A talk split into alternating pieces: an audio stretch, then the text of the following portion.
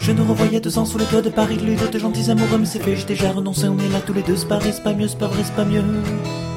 Je vais m'obliger pour me sevrer, je vais me forcer pour t'oublier, je vais m'engager à t'ignorer, à détester celle que j'aimais. Witam Państwa w każdy piątek o godzinie dziewiątej. Nie inaczej. Dzisiaj w 90 odcinku podcastu Kapok. Za wyjątkiem pewnych produkcji o konkretnym charakterze technicznym, takich jak e, na przykład B180 czy podcast o piwie, gdzie wystarcza stacjonarny mikrofon. Podstawowym narzędziem pracy podcastera jest dyktafon.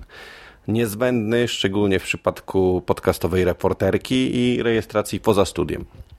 Korzystanie z takiego sprzętu otwiera możliwości dużo większe niż e, statyw fotografii, ale ma jedną zasadniczą i poważną wadę, a konkretnie koszt.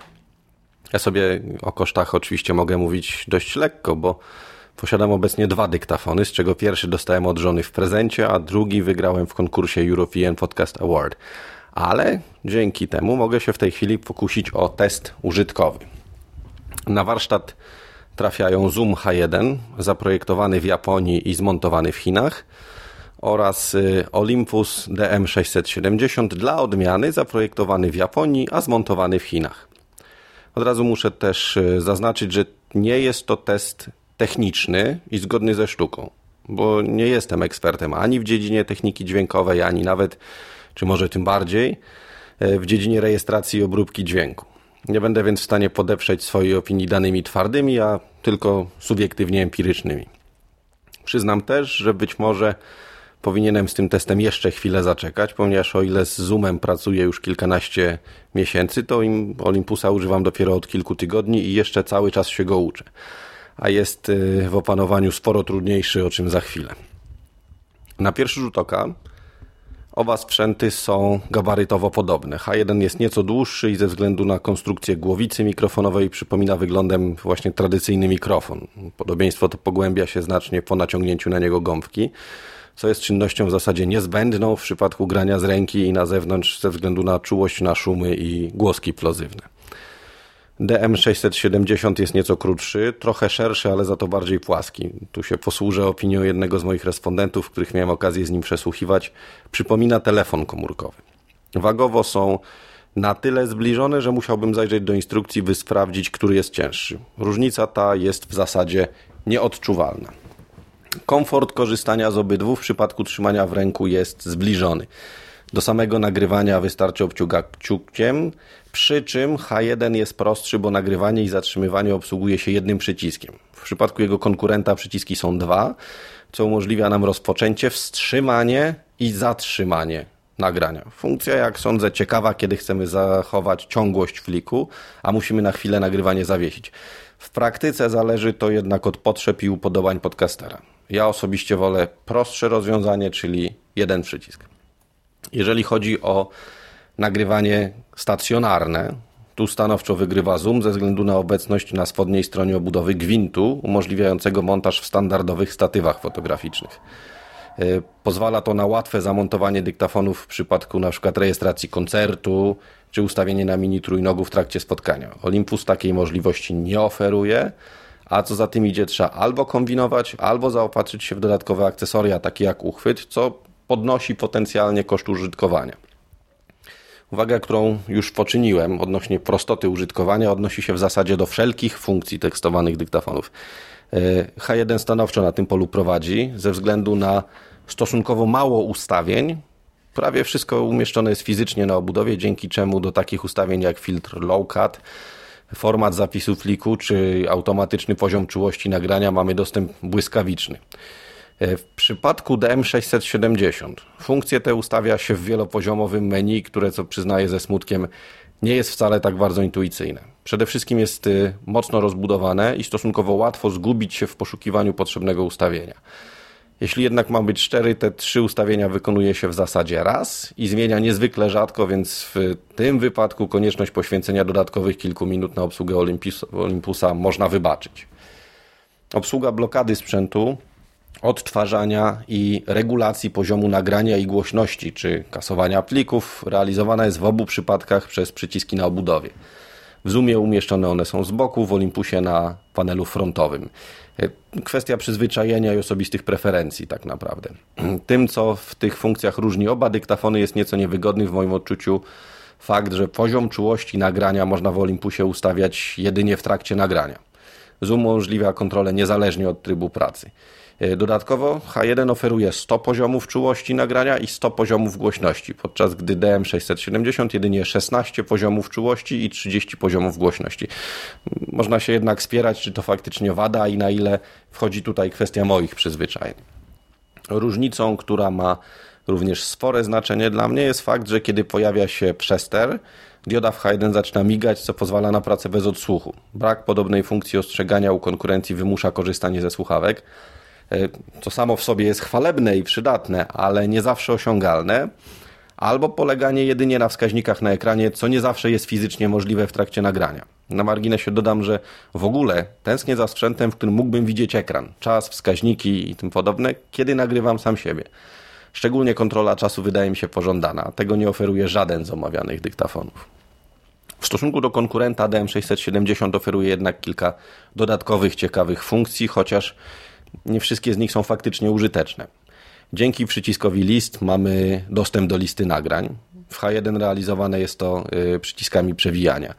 Większy nacisk na użycie graficznego menu na wyświetlaczu spowodował także dodanie funkcji przeglądania katalogów. Sama w sobie ta funkcjonalność jest bardzo ciekawa, bo pozwala rejestrować pliki w kilku osobnych folderach, dzięki czemu możemy pracować jednocześnie na przykład nad rejestracją więcej niż jednego prowadzonego z doskoku wywiadu, a także nagrywać komentarze i inny materiał bez konieczności późniejszego przeszukiwania plików. Jest to funkcjonalność szczególnie cenna, jeżeli mamy w planach dłuższą pracę, na przykład w terenie, bez możliwości zgrania materiału do komputera. E, Olympus oferuje także dużo więcej ustawień odtwarzania, co można by uznać za funkcjonalność nadmiarową, gdyby nie fakt, że można go używać jako odtwarzacza plików muzycznych czy audiobooków. Na ich przechowywanie jest także osobny specjalny folder. Jest to jednak tylko bajerancki dodatek do funkcji podcastowej, czyli dyktafonu i dla podcastera jego obecność ma znaczenie stosunkowo małe. Istnieje także katalog podcast, który sugeruje możliwość używania Olympusa jako stacji podcastowej. Nie znalazłem jednak do tej pory w liczącej niemal 115 stron instrukcji informacji co do możliwości agregacji audycji, więc w omówienie tej funkcji nie będę się pakował. Jeżeli chodzi o technikalia nagrań, H1 wyposażony jest w zestaw stereofoniczny w układzie XY, czyli mikrofony ustawione krzyżowo, co daje mu dużą głębię nagrania. DM670 ma dwa mikrofony ustawione tradycyjnie z możliwością ustawienia w menu pokrycia. Od wąskiego kierunkowego do szerokiego stereo z rejestracją boków. Dodatkowo Olympus ma mikrofon centralny, który jak sądzę wykorzystywany może być do nagrań wykładów, i rejestracji dźwięku z dużej odległości, bo przy nagraniach z ręki prowadzi do koszmarnego przesteru. Z tego powodu wyłączyłem go niezwłocznie i od tej pory nie używałem, chociaż dalsze testy praktyczne mogą to podejście jeszcze zmienić. Oprócz y, standardowego poziomu czułości, Olympus ma dodatkowo trzy poziomy czułości niezależne od głośności nagrywania, czyli wysoki, średni i niski, z czego przy nagraniach reporterskich i podcastowych najlepiej sprawdza się poziom niski, bo wyższe wychwytują zbyt dużo tła i powodują przester. Prawdopodobne zastosowania poziomów średniego i wysokiego widzę w y, rejestracji dźwięków otoczenia, takich jak głosy ptaków, żaby nad stawem i ruch uliczny, ale nie sprawdzałem tego jeszcze w praktyce. Ogólnie rzecz biorąc, y, DM670 ma więcej funkcji, które w normalnej pracy podcasterskiej mają mniejsze znaczenie i rzadziej bywają przydatne, chociaż są niewątpliwie ciekawe. Jeżeli chodzi o wykonanie, to na temat obudowy H1 powiedziano i napisano już bardzo dużo. Twardy plastik niestety trzeszczy i przenosi zakłócenia, chociaż uczciwie mówiąc DM670 podobnie rejestruje zakłócenia wynikające z wciskania klawiszy. Może w minimalnym stopniu mniej. E, natomiast obudowa jest dużo lepiej wykonana, wykończona innym plastikiem i lekkimi stopami metali, przez to sprawia solidniejsze, mocniejsze wrażenie. H1 zasilany jest jedną baterią typu AA, czyli popularny duży paluszek. E, z jego poborem mocy nigdy nie miałem problemu i wystarcza na kilka godzin pracy. Możliwości DM670 jeszcze nie miałem okazji dokładnie sprawdzić.